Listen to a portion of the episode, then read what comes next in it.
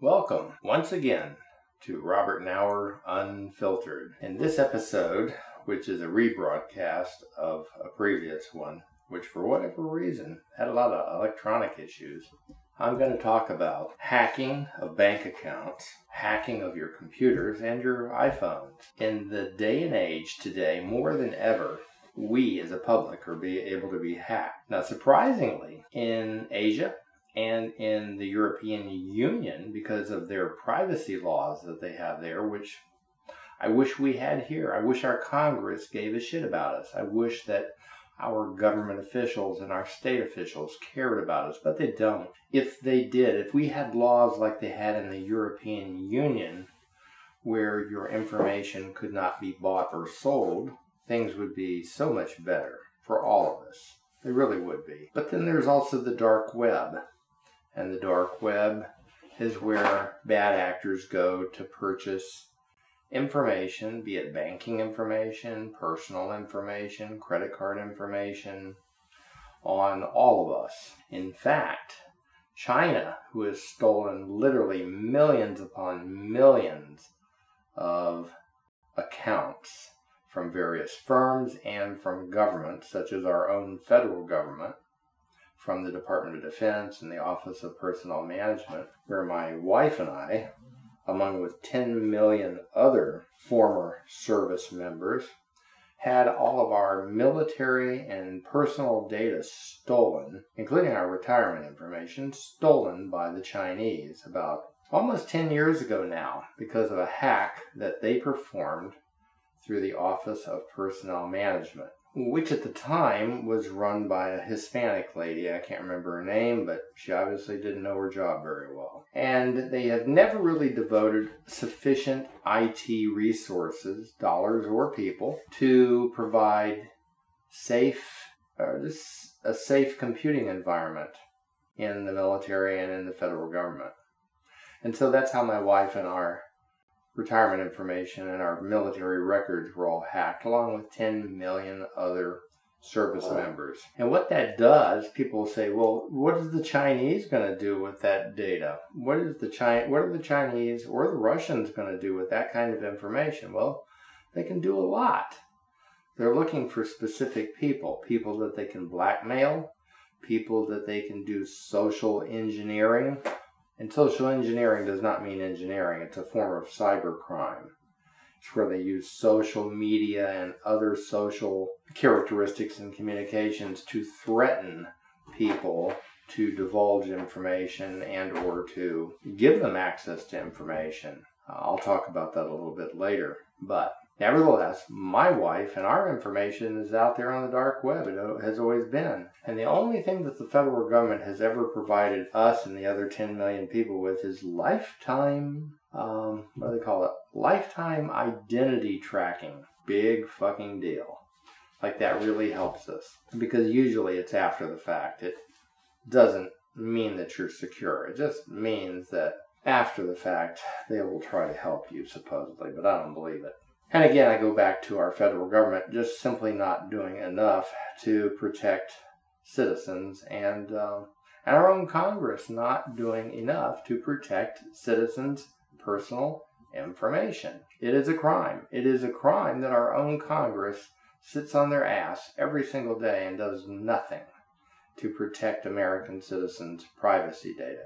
So, where are we in this country? Well, where we are is in a very bad state, because also, considering artificial intelligence, ChatGPT, and a bunch of different AI platforms and software, we now have that to contend with, because the bad actors of the world, the Chinese, the Russians, the Iranians, the Nigerians, the Congolese, and God knows, and just everybody else, every other criminal element you can possibly even begin to think about, they are all attacking Americans online and via telephone for specific reasons, to gain access to your bank accounts, to your credit cards, and to other personal information in order to threaten and intimidate you or cajole you into divulging information that, if you did, would be very disastrous to your financial health. And I'm going to just touch on some of this lightly. But that is what happens. Our information gets sold to the dark web, and criminal bad actors go to the dark web and pay for that information because they believe that they can use it to acquire money. So, for instance, I just recently heard of a young couple this Labor Day weekend that had their bank accounts hacked, and the wife's bank accounts were completely cleaned out. They were cleaned out because of the fact that she did not have good passwords, had very loose and insufficient security words, and most of her information could be found out on the World Wide Web. Now, the husband's was not able, it was going to be hacked, it was in the process of being hacked, but he was able to stop it when he had done his checking to find out that all of a sudden, by the time they got any alerts, that it was almost too late to get her money because they had routed it through multiple overseas bank accounts to spirit it away. He was able to stop his bank accounts, which was the majority stakeholder, from being obliterated by these criminals. So what Americans typically are not doing is they are not routinely changing their passwords every 90 days because they think it's too hard. They're not using really good security words, and the banks that they bank with are not requiring them to use different types of authentication, biometric and or facial recognition, etc., etc., etc. And I got to question my Navy Federal Credit Union recently, and I got to question them because the first question they ask you is, if you're doing banking online, is, what is the last four of your social? So I thought to myself, and I said, anybody can find that information out on the dark web as well as on the internet. For example, Zaba Search, Zaba, S-A-B-A, search.com. They actually sell that information online. They're not supposed to, but they do. So yeah, you can find out the last four digits of any person's social security number. You can search official records. You can do enough sleuthing online, go to tax records, and find all of that information out. So people are just not protective enough, not smart enough to use really good passwords and change them routinely. A good password should be at least 13 characters long, consisting of an uppercase, a lowercase, numbers, and special characters, and they should never be repeated. Security words, such as Fat Albert or whatever. Whatever your security word is, probably, chances are, it's not sufficient. The one thing that most Americans do is they'll use a word from their past, or a word from their childhood, or a favorite word that only their local friends know. But the problem is, everybody posts this shit online at Facebook or Instagram, and they'll say, hey, Fatty John, that's the nickname, Fatty John, was seen at a local party this week. And then they'll go to another website and they'll say, Fatty John was doing it. Well, Fatty John happens to be his special security word. How stupid could that be? When you choose a security word, it should be one that nobody else but you and or your spouse knows. And they know enough, and you know enough, to never ever publicize it, never ever post that anywhere for anybody to have. Not even let your children know what your special security word is, because bad actors can go to your children's Facebook accounts, Instagram accounts, other online media, and ask your children, could you tell us what your daddy's special code word is? Children are naive and stupid, and they will do stuff like that, and they'll release critical information. Your security word that you use should also be changed about every 6 months at least. But again, your security word for banking needs to be so secure that there is only one or two people in the entire world that will ever know what that word is. It's kind of like a code word in case somebody gets kidnapped or is in the midst of being raped or something. You call on the telephone and you say, batter, batter, batter. Then the person on the other end knows, oh my gosh, she's being kidnapped. I need to get to her or track her phone. It needs to be a very special word that nobody else knows. So if you don't have a special code word that is so sensitive and so secure, then you need to change it and get one that does. Because the criminal bad actors of the world are now able to obtain that information through testing and social engineering. Anyway, let me go back to the story and finish that off. The wife had her bank account cleaned out. The husband was able to stop. But what he found out was that they almost did get all of their information and all of their money. It was only through a fluke that he was able to stop it in time. But the problem is, you have to understand that if you have your accounts in the midst of being hacked and you call your bank, you're going to be dealing with a teller that is paid minimum wage, typically isn't going to give a shit about you one way or another. It's not until you talk to a branch supervisor or a security person at the bank that they will begin to care. And even then, they may not. So it really behooves you to do everything in your power to possibly make sure your accounts are as secure as possible, especially in this day and age where I guess maybe 70% of all banking is done online now. It's just the wild, wild west if you are not careful in what you do. So if you're banking online, you need to have a very secure password. It needs to be changed every 90 days. You have to have a security word that only you and your wife know and nobody else knows. It's never, ever, ever been publicized anywhere else. You need to use two-factor authentication. If your bank is into biometrics, you definitely need to use it. And if you have facial recognition for online banking that I do, that is a real plus. Use that. Finally, when your bank asks for your security word, in addition to any other two-factor authentication that you have employed, you need to make sure that each and every time, under all circumstances, every time you deal with the bank online, deal with a person online, that they ask you for that security word and any other means that they can employ. What the bottom line is more is better and too little is too bad. And you know what the bank's going to say if all your money is stolen? Too bad, so sad. Because the banks don't give a shit. They look at you just as a number. You need to care. So those are the things that you need to do in order to make your banking and financial information safe and sound. And for God's sakes, don't write your password down if you have maids or people coming in to clean your house on your desk or somewhere. Don't write them down. Have them on an encrypted USB stick that only you know, and you keep it locked up in your safe. Now, social engineering.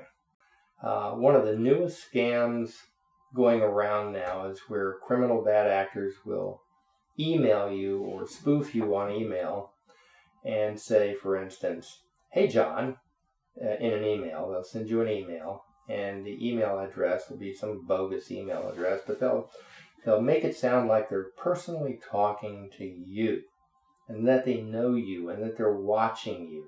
They'll say, hey John, you may not think anybody knows it, but we've been watching you, and we know the naked women, the pornography that you've been looking at, pictures of child pornography, and so unless you pay us $10,000 in cash or Bitcoin right now in the next 12 hours, we're going to release all of the information that we have on you, because we've been watching you.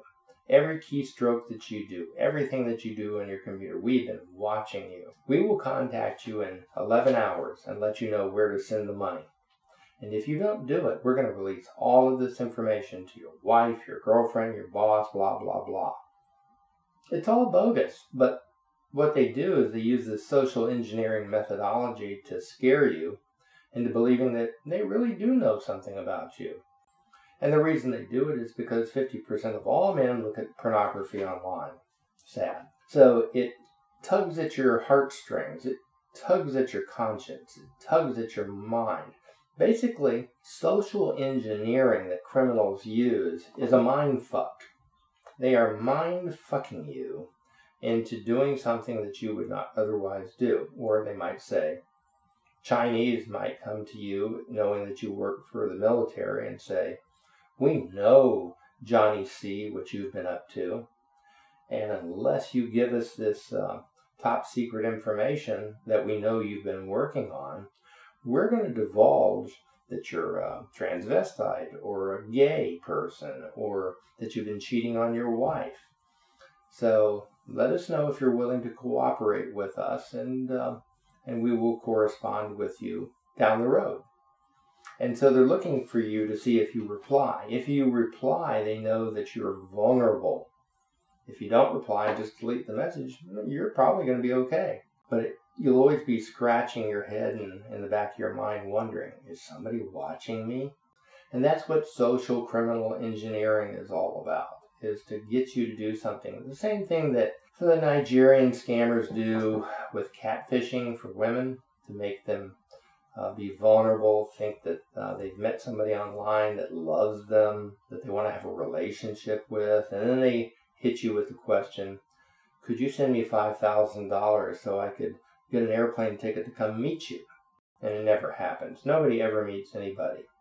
The Nigerian criminals and the con artists that scam old people into going to their bank and trying to get money to send them to win something online, they're all scams.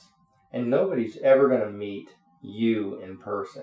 They just aren't, because they're not stupid. Otherwise, the police will be there. And the police are always waiting, usually. And I know this personally from personal experience, because my father, who had Alzheimer's, was scammed by a bunch of Nigerian stupid lotteries that don't exist. And my dad, being an Alzheimer's patient, I had not taken guardianship of him yet, and he thought that this was all real, that they were going to give him $1 million if he would go to the bank and get $150,000 to send to them.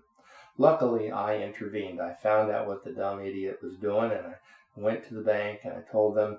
And sure enough, my dad showed up there to withdraw his money, but they would not let him have it. And the Orlando police was already there too, because I had called them. But that's what happens when you have people with dementia, Alzheimer's. They are on what's known as sucker list.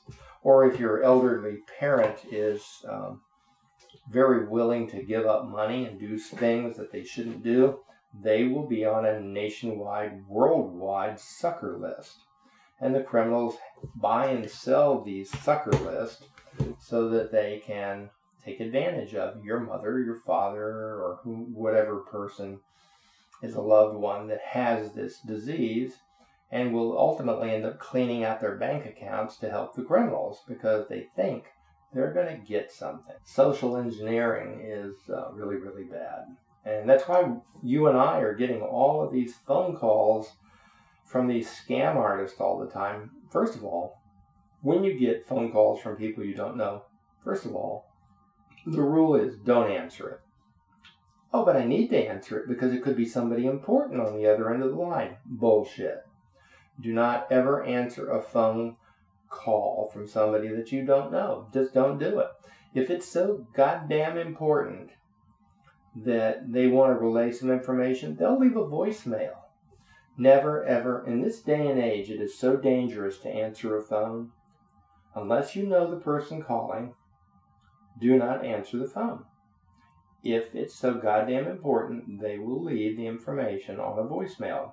And then you can listen to it and decide for yourself if you want to call them back or just delete it. But the rule is never, ever, ever, let's repeat, never, ever, ever answer a phone call from somebody that you did not know or you did not request a phone call.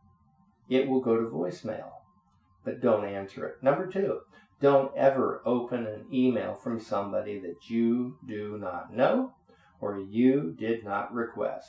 If so, you're an idiot. Do not ever click on a link in any email from a person that you did not specifically request information from. If somebody sends you a text on your phone with a link in it, do not ever open that text. If you did not specifically request it, and it has a link, don't ever open that fucking link. Don't do it. Don't open the link. The minute you do, you have allowed malware to come into your phone. You have allowed malware to come into your network, and it will embed itself like a virus and destroy you, your bank accounts, and the people around you. Do not do it. Don't ever. And if for some reason your computer gets to be an issue because of a virus that you have downloaded, don't fuck with it yourself. Take your computer to a good computer repairman who deals with this and get them to clean it out. But guys, this is directed at men. Women generally don't look at pornography. For some strange reason, men do. Men, stop looking at porno. Because if you click on or download something, chances are you're going to get a virus. Don't do it. If you get a virus in your computer, there's ways to clean it out, but don't you do it. And don't ever, and listen to me when I'm saying this, don't ever receive a phone call, and don't ever make a phone call when something pops up on your screen that says, your computer is infected, please call this 800 number. Don't ever do that. If you do, you're a fucking moron. Because those are the criminals waiting for you to call them so that they can then get you to grant them access to your computer to steal all your personal information and gain access to your bank accounts. Do not ever, ever answer a phone call, and do not make a phone call to grant anybody authorization to ever take over your computer. Unless, of course, it is a computer firm that you deal with every day, and you better know who the person is you're talking to. But if you don't, do not ever grant authorization for somebody to take over and control your computer for the purpose of cleaning out viruses or malware. Don't ever do that. Go to a computer repair shop. And with that, great advice. Tremendous advice on how to keep yourself safe. I'm going to say, Bob out.